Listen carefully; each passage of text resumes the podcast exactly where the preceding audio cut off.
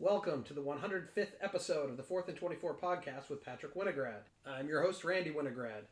In this edition of the podcast, our topics are an overview of Patrick's weekend predictions, a look back at the first few bowl games of the college football bowl season, and recapping week 15 of the NFL season. Let's jump right in with the first podcast of our second year podcasting together with a look back at Patrick's weekend predictions, which are posted every Thursday on our website, 4thand24.com and we will start in the NBA where Patrick went two and two with his predictions. In the NFL, Patrick went three and one. In NCAA basketball, Patrick went one and one as two games were postponed that he had predicted. And in the NCAA football, Patrick's predictions will be tracked via his predictions for the entire bowl game season and counted up and talked about at the end of bowl season. Because so, I don't want to make any math errors by uh, counting four games of four of each of the games that I pick every weekend and then all of a sudden at the end of the at the end of the bowl season I add 44 games to the 4 that I counted from every week and all of a sudden I've now inflated I've now inflated my record by a bit. So I figured I'll post the important ones anyway regardless um, because it's no extra effort to just you know make the post. But I will not we will be tracking them later on. Maybe I could do updates throughout. We'll see. Probably every 2 weeks or something when we talk about bowl games. But. But definitely easier to add it to the overall tally all at once when they're all over with. So for the ones that we're tallying right now, Patrick went six and four in his weekend predictions. That brings him to wow, a pretty round number, 275 and 200 overall. You can thank the postponements for that, actually. That's true, a 57.9% winning percentage. So, Patrick, let's talk about those predictions. We can start in the NBA, where uh, let's just say I kind of forgot that uh, in the 50 postponements or whatever that happened in probably all the sports if you added them up. Uh, I was more focused on, well, actually, before the games were postponed, I was hearing stuff about, you know, all the NFL players that were testing positive, the games got pushed back to Tuesday and Monday, avoided some of those games on purpose that, you know, they would actually be able to be counted here instead of picking games on Tuesday that would never get counted, um, at least for the records when we're talking about it on this podcast episode. What I forgot to do is look at who was out in the NBA and I ended up picking the Bucks to beat the Cavaliers, a team that they have a very close record to, team that's not exactly on their caliber. Obviously, the Bucks the, the defending champions, but I picked the Bucks, not realizing that Giannis, Jrue Holiday, and Khris Middleton would all be out. So basically, the Bucks have a big three that led them to a title. Now take all of the big three out and add in just the reserves from that championship winning team and see if they can beat a team that's in playoff eh, that's in playoff contention the answer is no, it's not going to happen. So that was my bad for not checking that. I should have checked who had tested positive and who was injured, although I think one of those might have been an injury and a game time decision, kind of a deal there.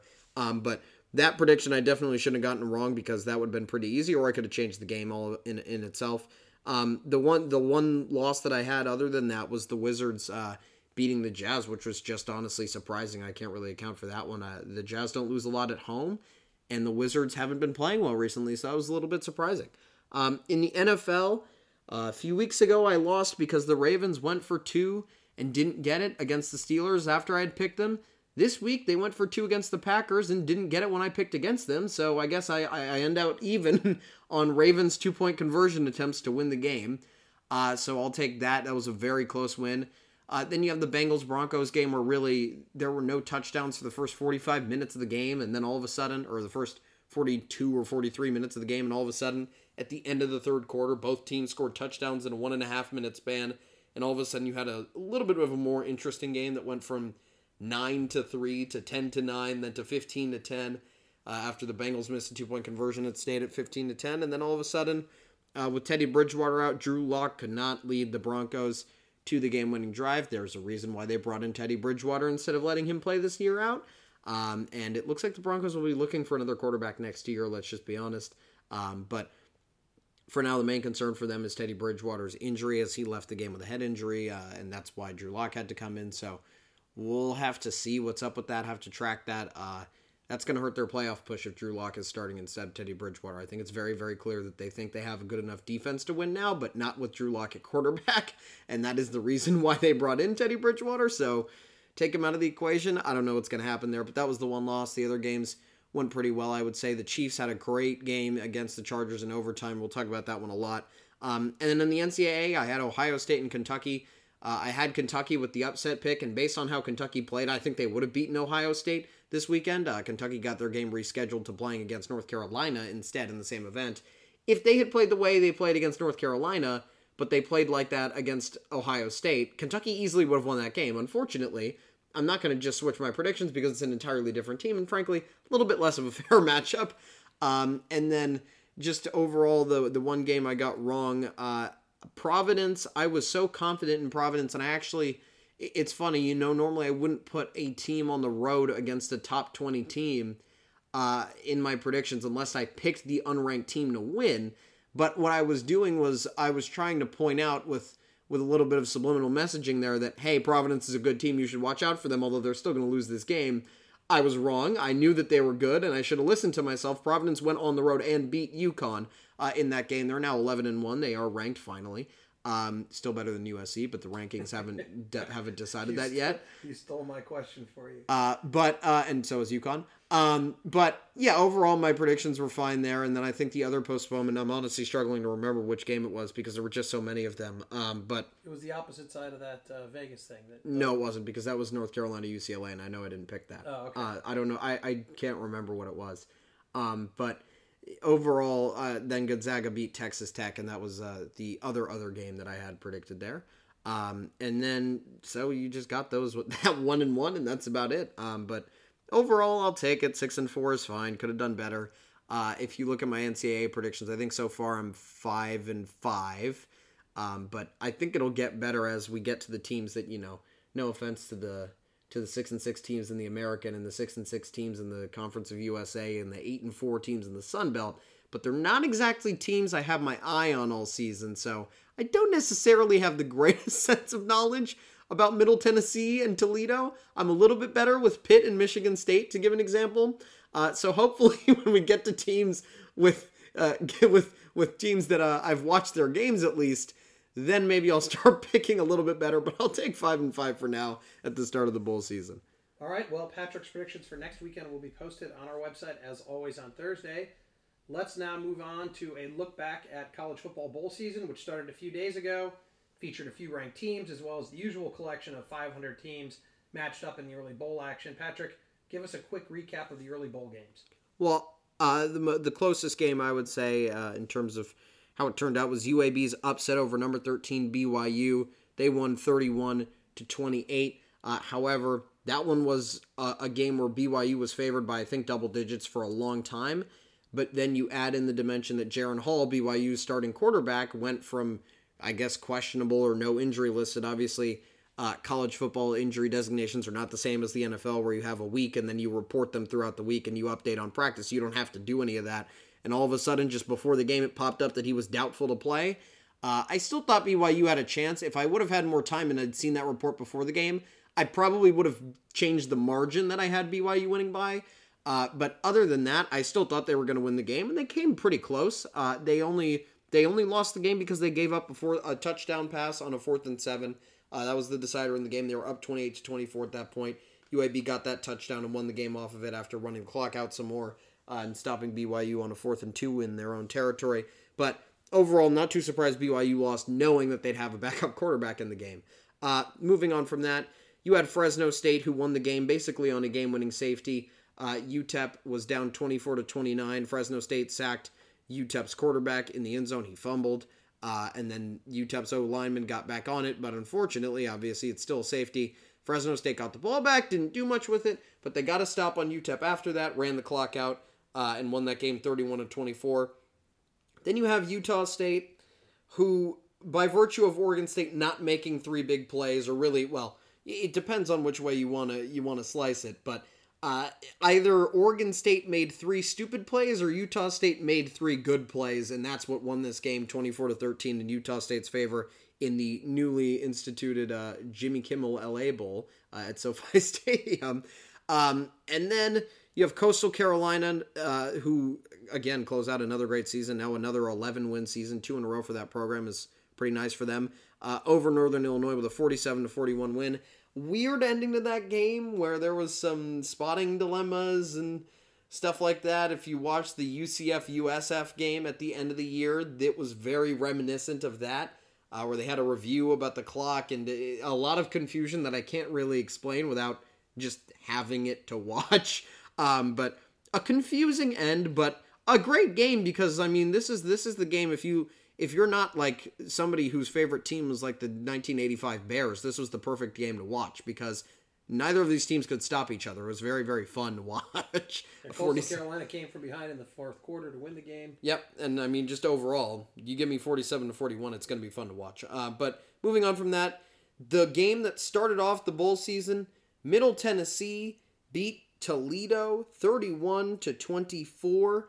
Uh, Middle Tennessee won the game off of pretty much, uh, I mean, well, Middle Tennessee played pretty well throughout the game. Toledo almost made it close at the end, but just a turnover or two really cost Toledo the game, and that's uh, that was the story of that game for them. Uh, and overall, Middle Tennessee just outplayed them. Uh, and then moving on from that, you had number 23 Louisiana, who beat Marshall 36 to 21 that matchup is how I thought BYU UAB was going to turn out, or if you look at how Liberty and Eastern Michigan turned out, kind of like that game. But uh, th- this game with no injured starting quarterback all of a sudden went definitely in Louisiana's favor pretty easily. Although Louisiana was only up 16 to 10 at the half, sorry 16 to 14 at the half, and we're losing 21 to 16 heading into the fourth quarter but outscored Marshall 20 to nothing in the fourth quarter to win 36 to 21. Good way to close out a game. It's it's a good way to close out a game and also a good way to start a new coaching tenor uh, for the guy who's succeeding Billy Napier. Uh, it's you know that that's that's the start you want when your team is going to fight back in the fourth quarter for you. I think you won't see as many players transfer out as you've seen from certain other programs with their coaches leaving because I think this bowl game gives them some belief in what will happen next season and they are obviously at 12 and 1 actually at 13 and 1 a very very successful team. Will probably be i would say top 3 or 4 in wins overall. I don't think there's anybody that can really surpass them other than the playoff teams. Um, but then you have tulsa who beat old dominion today 30 to 17 not exactly the most interesting game. It was kind of a, a dull 30 to 17 kind of a victory. Uh, but tulsa gets the win over old dominion who interestingly enough started the year 1 and 6 and won five games in a row at the end of the year to rally back into it uh, and get into bowl eligibility for the second time in their program's history. All right, who were your most impressive players so far in the bowl season? Well, it's pretty obvious who uh, person number one is. It's Bailey Zappe from Western Kentucky. 33 of 47, 422 yards, and six touchdowns passing in this game, setting records at 5,967 yards and 62 touchdowns in a single season. Uh, those those are big numbers. And as I said, they even benched him in the fourth quarter. West, Western Kentucky did. If they didn't do that, he could have been the first guy to pass for six thousand yards ever. And I'm not sure anybody's going to get to that ever again. So I, I, really thought they had a unique opportunity there to really set a huge, huge, huge record. Told the coach. Yeah, I mean he needs 33 more yards to to to get to get it in the fourth quarter. I mean, you might as well just throw him out for one series, throw one deep ball if he I mean, just throw maybe three deep balls and then punt it and see if that works. I mean, I, I think they could have, I think they could have helped him a little bit. Um, but he broke Joe Burrow's record for touchdowns and B.J. Symons' record for passing yards. So crazy season by Bailey Zappe. And I mean, don't pick against teams that throw for five thousand five hundred yards before season before bowl season even starts. Don't do what I did. Is not a good move. Um, then you have Malik Willis, who decided not to opt out of the bowl game, even though he is viewed by some uh, as the number one quarterback in the upcoming draft. It's really between him, Kenny Pickett, and Matt Corral. They're all kind of sandwiched in the mid 20s of the mock drafts, and they're all the top three easily. But uh, the order that you want to put them in is really up to you. But Malik Willis, kind of a Lamar Jackson archetype with a quarterback. He's thir- he went 13 of 24 in this game, 231 yards, three touchdowns, eight carries, 58 yards, two touchdowns on the ground. The most efficient quarterback performance I've seen in a while with 24 throws to get 231 yards and five total touchdowns, uh, and also win a game 56 to 21. That's a pretty good performance. Okay, well that wraps up our early look at college football bowl action.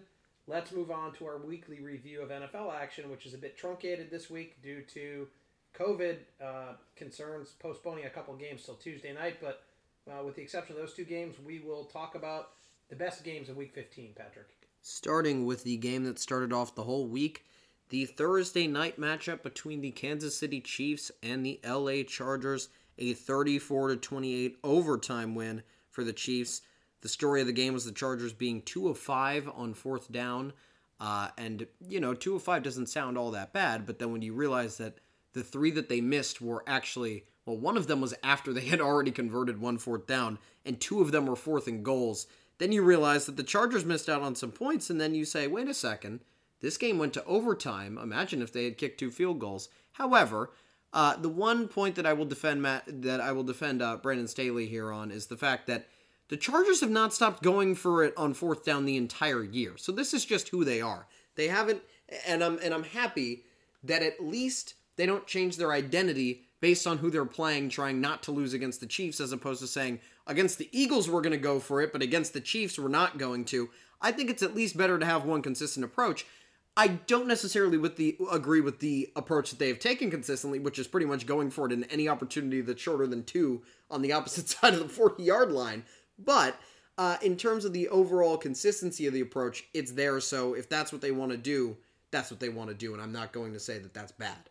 Well, actually, in this game, it netted them seven points, and, and it cost them six, but netted them seven, right? Because one of the times they didn't get it, they ended up getting an interception and converting that to a touchdown. So you could argue it got them one point and made the game go to overtime. But I understand your point. Well, the reason why they got the interception is just because they had backed them up in their own territory, and I guess that, but the but how that goes is the same way of field position on punts. That's like saying don't go for it from from fourth and one on the forty yard line when you're about to when you're about to lose a game because what if what if the best quarterback in the league all of a sudden decides that he can't see a defensive end and, and tries to throw a check down and throws it directly to a defensive end who leaps up in the air and throws an interception? That happens zero times out of 99. It just happens maybe one in 100, and that was the one in 100 that somehow worked out. But again, it wasn't the fourth down that worked out. It was the lucky interception they got right after. So the, I, I don't mitigated a little bit. I don't. I, it makes it seem a lot a lot less bad. But but when you take of what actually happened straight from the fourth downs, that has nothing to do with Understood. it. So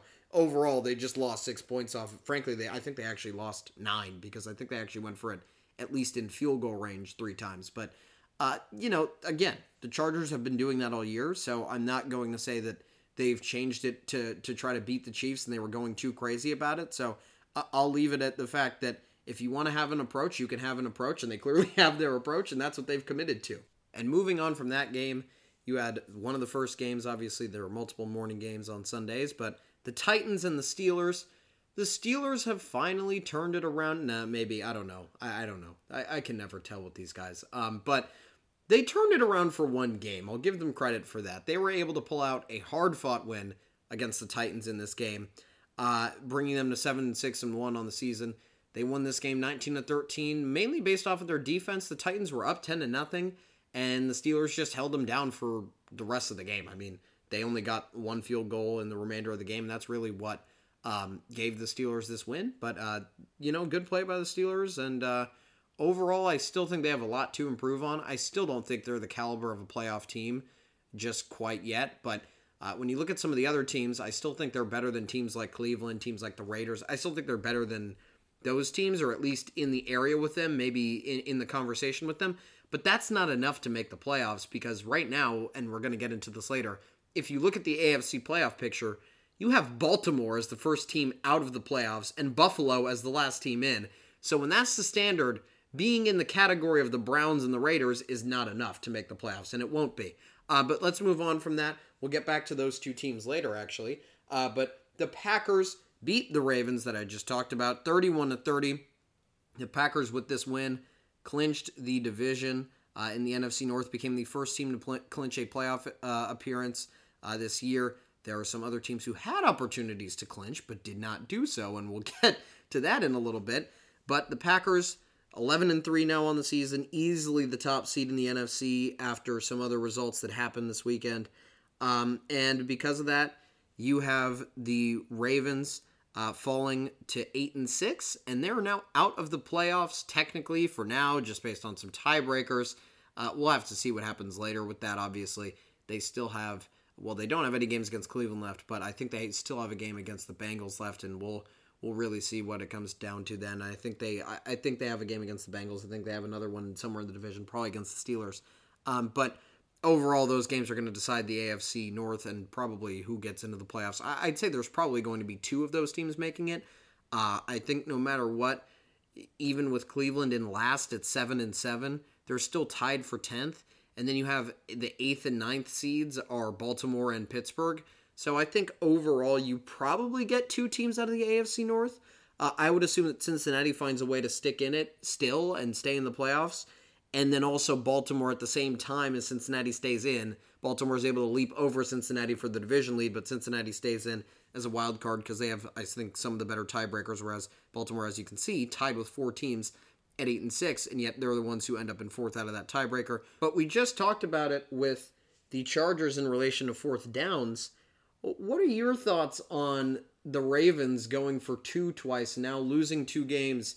That let's just say if they split the two games down the middle, they won one game in overtime off the coin toss and lost the other game in the overtime off the coin toss. What if all of a sudden the Ravens are nine and five instead and still in control of the division? Do you believe that maybe instead of going for two, they should have just kicked the extra point against the Steelers and they should have kicked the extra point against the Packers?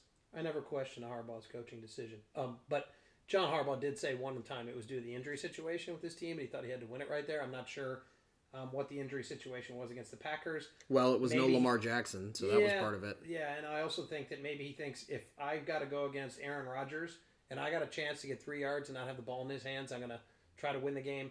I don't I don't question the decision. Um, in both instances, obviously the results didn't work. He looked like a pure genius if he had converted on both those two point conversions. Well, I will say I think the first one was really no choice. I think th- the situation that they had was that they not only had corners out who were injured heading into the game, but they also then lost two corners during the game and had like four D backs total. So they really could only put out. I mean, the Steelers could just put out five, five receivers, receivers, on the field, and all of a sudden there's a linebacker who has to cover a wide receiver. You have to play zone. Uh, so based off of that, it, it really makes sense that that game they didn't want to take in overtime, also because they were on the road. But I think in this game they just had a little bit too much of Aaron Rodgers phobia because they had given him the ball back after going for it in an attempt to I mean, look, the Ravens had a chance to to kick a field goal earlier in this quarter, decided not to, and they they went for it on fourth down, they missed it and gave the Packers the ball back. The Packer because they couldn't stop the Packers the whole game. That felt like the right decision. And then all of a sudden they had to go for it again after, by the way, they got an onside kick that they definitely shouldn't have been able to get. Um, and they needed a miracle to stay in this game. So frankly, this shouldn't have even been a talking point in the go. first place. But when you come down to it, but when it comes down to it, I would actually say that uh, there's a chance that I would say I'd I'd I mean, it's the different circumstances, right? I mean, one game you're saying we're taking it to overtime with no corners. And the other game, you're saying, but we have Lamar Jackson to get the two yards. And the other game, you're saying, let's have our backup quarterback, Tyler Huntley, get the two yards, as opposed to trying to defend Aaron Rodgers. I think, honestly, the Steelers' decision makes a lot more sense just because all the injuries were current in that game. And the Ravens weren't really that injured and banged up in this game specifically. They kind of knew who they had going in, and that was really all they could do with it. So I feel like uh, maybe this game made a little less sense to go for it, but I think you could make the argument for both of them, and I'm not really going to question it. I think, just like I said with the Chargers, they've made their identity clear that if they feel like they have a personnel disadvantage, they're going to keep going for two because even though, even if it's with a backup quarterback, three yards versus my depleted defense going out there maybe off of a coin toss. And by the way, that also factors into it because I don't think that they thought they could score automatically in overtime with a backup quarterback. So because until they were playing the two minute drill, the Packers had really done a good job on defense this game. So I think that's what came into it. Uh, but finally, moving on, you had the Raiders and the Browns. The Raiders winning 16 to 14. The Browns with Nick Mullens starting at quarterback, former third string quarterback for the for the 49ers, then former backup for the Niners.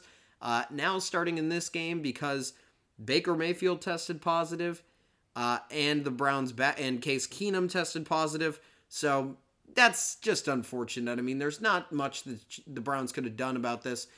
But when it came down to it, the Browns got the game winning drive. And their defense could not stop the Raiders from getting into field goal range and kicking the game winning field goal. If you had given them an opportunity and you said, you're going to be up by any range from one to six points this weekend, who do you want having the ball? or, or not this weekend because this game happened today, obviously, because it got postponed. But if you want to talk about it that way, I mean, if you give them the opportunity, they will say, you know what? Being only up one with our defense on the field is one of the better situations we could be in. I guarantee you, Browns fans would not say, I want Nick Mullens doing the two minute drill to try to get us in the lead with two minutes left. They would definitely much rather have to be trying to stop Derek Carr with no Darren Waller on the field and really just de- a depleted team overall. I think it's pretty obvious that they would take their defense over their offense there. Unfortunately, it didn't work out, and the Raiders were able to move down the field, get a game winning field goal uh, to end that game. Okay, what about your most disappointing teams this past weekend? Well, normally I talk about most disappointing teams when you only score in single digits, but I'm changing up that theme this week. Instead, I'm going for one team on the opposite end of that, where the Cowboys were able to hold uh, the Giants to six points, but the Giants had Mike Glennon starting at quarterback. Uh, and Dak Prescott and the Cowboys offense once again lost their bet to the defense that they could get more touchdowns than the defense got takeaways. The reason why I'm disappointed with this team is if this defense was not very, very far above average, I won't quite say elite, it's a great defense. If this defense wasn't great, this team would be 8 and 8 just like the team last year. This team does not have enough offense.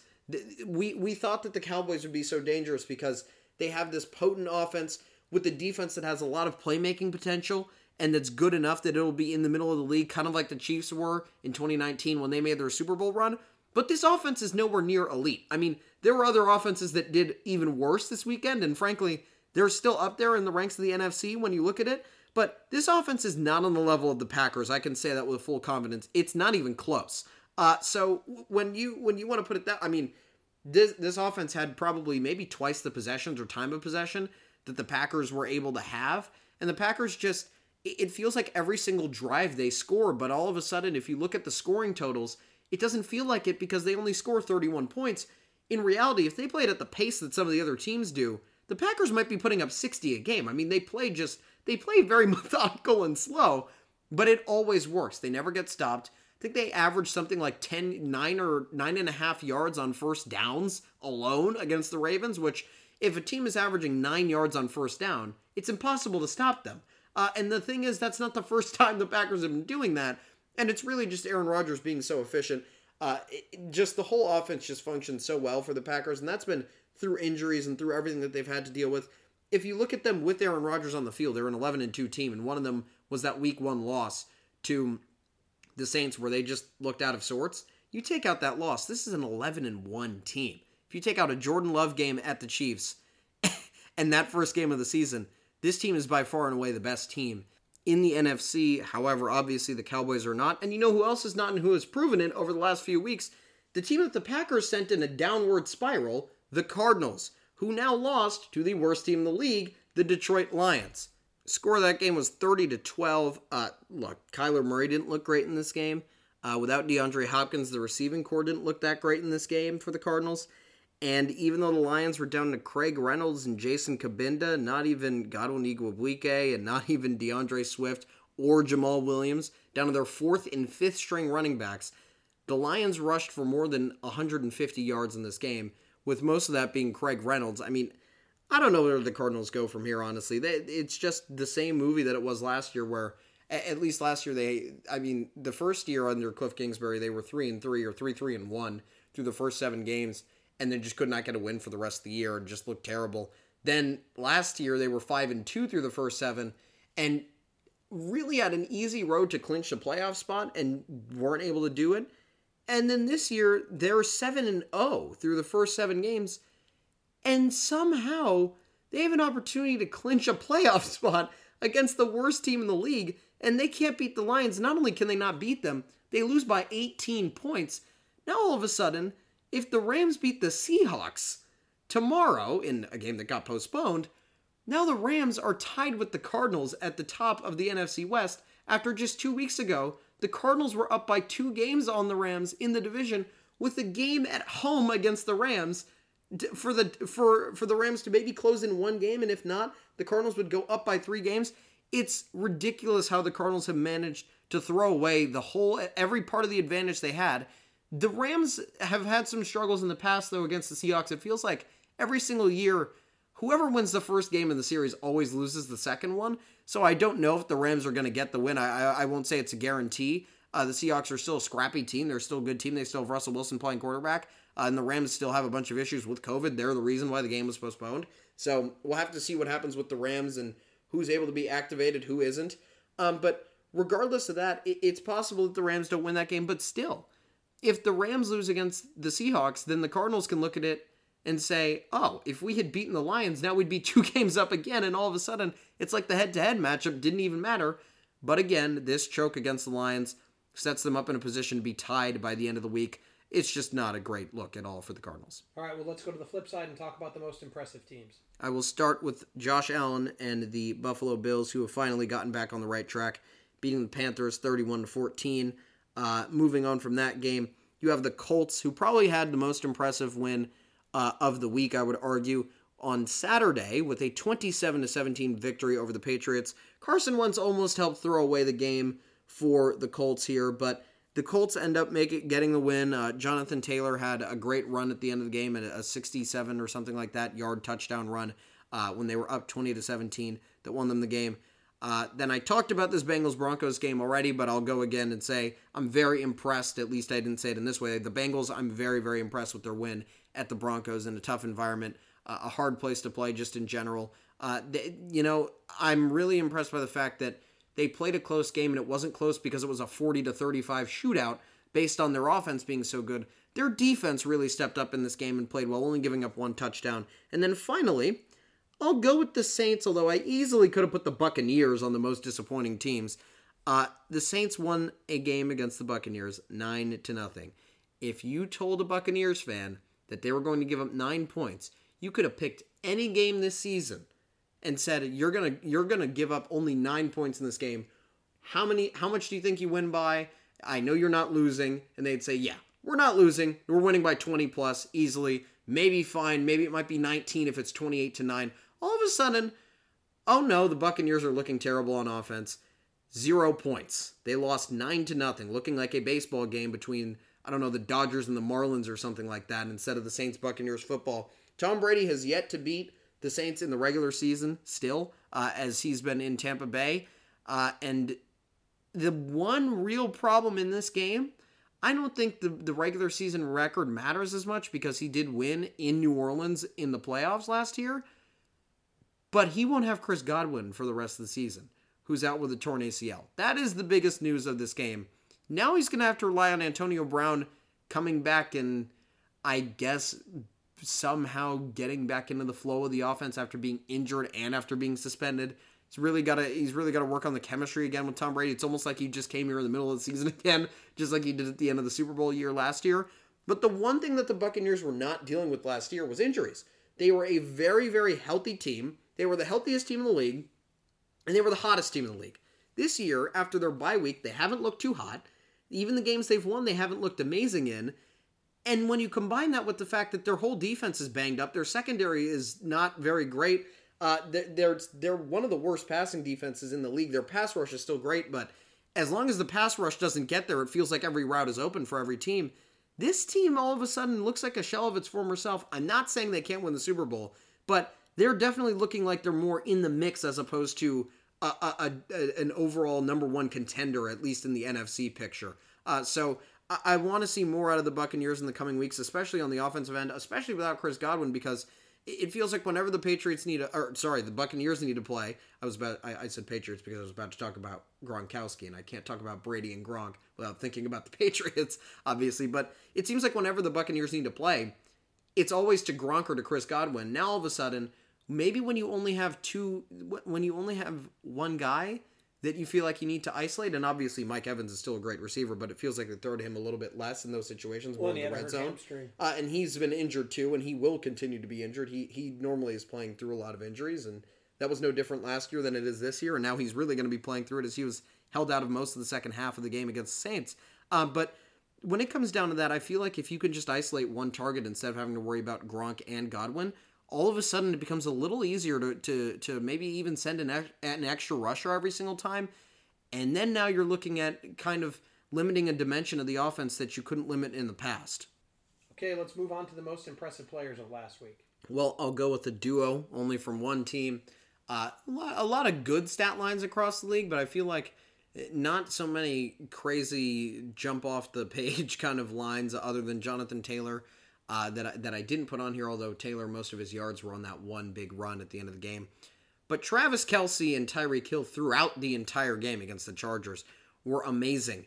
10 receptions, 191 yards, two touchdowns for Travis Kelce, 12 receptions, 148 yards for one t- for one touchdown on for for Tyreek Hill. I mean, look, th- these two were just the most ridiculous dynamic receiving duo uh, that I've seen in a really long time. Uh, maybe since the, the, those two like two years ago. Um, they're just ridiculous. I think there, there's no real words that you can put to it. It's just the fact that it, it feels like even if you think you can stop them, you just can't. Patrick Mahomes had 410 yards in this game. When you add it up, these are almost 350 of it alone, just to these two guys. He, he barely needs to throw the ball to anybody else. And I mean, frankly, he barely did. The next leading receiver was Byron Pringle at three receptions for 22 yards. He threw the ball to two guys all game. And by the way, Tyreek Hill left the game in the fourth quarter for a little bit and was even out for some of the snaps in overtime because of an injury. And still, he had 20 he had 22 receptions out of 31 were thro- were passes thrown to Kelce or to Hill. 13 targets for each of them, 26 of the team's total 45. He trusts them more. They're better players. No offense to the rest of the Chiefs receiving corps. They're all great. I mean, Clyde Edwards Helaire is even a great back uh, out of the backfield in terms of a receiving back, but these two are just an unstoppable duo. And if they continue like this, I don't think anybody's beating the Chiefs this entire season. All right, well, let's take a look at the playoff picture. You want to start in the AFC? Yeah, we will start with the Kansas City Chiefs. 10 and 4, they're the number one overall seed. After number two seed New England and after number three seed Tennessee, both lost. Now slipping to 9 and 5. All those teams were 9 and 4 heading into the week. Kansas City's win uh, and New England's New England and Tennessee's loss means that now you have Kansas City at number one, Tennessee at number two. Sorry, New England at number two, Tennessee at number three, and then Cincinnati at number four with some weird tiebreakers over Baltimore, uh, now at eight and six. Then you have Indianapolis also tied at eight and six. You have the Chargers tied at eight and six. You have Buffalo tied at eight and six, and you have Baltimore, who, even though they're simultaneously tied for a, a, the division and technically the fourth seed, while they're doing that, on the other hand, they're also, by virtue of other tiebreakers, not only losing that division, but outside of the playoffs, still at eight and six, but tied with all those teams four through eight. They somehow get the short end of the stick. Uh, don't ask me to do the math. You can you can look it up somewhere. I, it, it's all very very confusing, and we'll talk about that later. Uh, but then you have Pittsburgh at seven six and one in the nine spot. You have Vegas at seven and seven at ten. Miami at seven and seven at eleven. Cleveland uh, in 12th at 7 and 7 and Denver at 7 and 7 in 13th. Look, that game in between Cincinnati and Denver, it really means a lot when you look at the playoff picture right now. If you can imagine what this looks like if Cincinnati had lost and Denver had won, you have 8 and 6 Denver who I don't know exactly how that tiebreaker works out, but they'd probably be somewhere in the 7 to 8 mix I would assume. And then instead, you have 7 and 7 Denver here at 13th and you have Cincinnati as a division leader at fourth because of the because of the fact that Cincinnati won that game. Otherwise, you'd have Cincinnati all the way at the bottom down here at 13th with their loss. And it really means a lot more for Cincinnati because it puts them in the head of their division, whereas Denver is still not probably going to get over the Chiefs regardless of what happens there. Um, but talking about that AFC North a little bit more, then you look at Cleveland. And if Cleveland had won this game, against the Raiders, they would have been the number one team in their division, and they would have been in the fourth spot that Cincinnati's in instead. But now, because of the loss, they end up not only last in that division, but 12th in the playoff picture. So a little bit unfortunate for the for the Browns there, but look, that's why you got to win close games against teams that are on your level, and they just weren't able to do that this weekend. Um, then you move on to the NFC, which looks a little bit odd because there are some teams that still haven't played games left that frankly have some role to play in the playoff picture.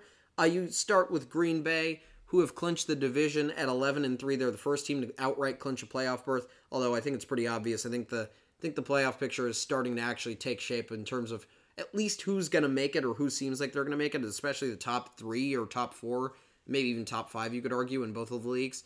Um, but then you have Dallas at 10 and 4, who by virtue of strength of record, not head to head because there's a three-way tie, uh, are ahead of Tampa Bay and Arizona at 10 and 4. Tampa Bay also at 10 and 4, Arizona also at 10 and 4. Uh, but Tampa Bay's mean over, win over Dallas means nothing unless Arizona is not tied with them.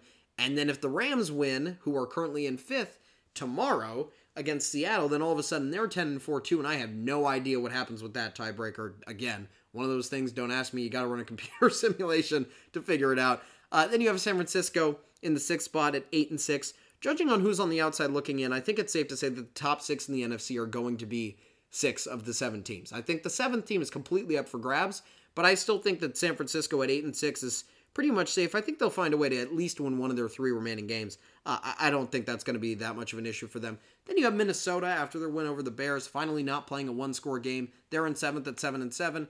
New Orleans win over Tampa Bay puts them in eighth at seven and seven at seven and seven. They're a team to watch because that was the hardest game remaining on their schedule. So winning that game was a big roadblock in their way. You tell them, I mean, look, they were six and seven going into that game. If they're six and eight, they're looking a lot worse than now what they're looking at with seven and seven. Now instead of being a game back of the playoff spot, they're tied for that playoff spot and only losing because of a tiebreaker. And they've played Buccaneers twice already, the hardest games of the season that they're going to have.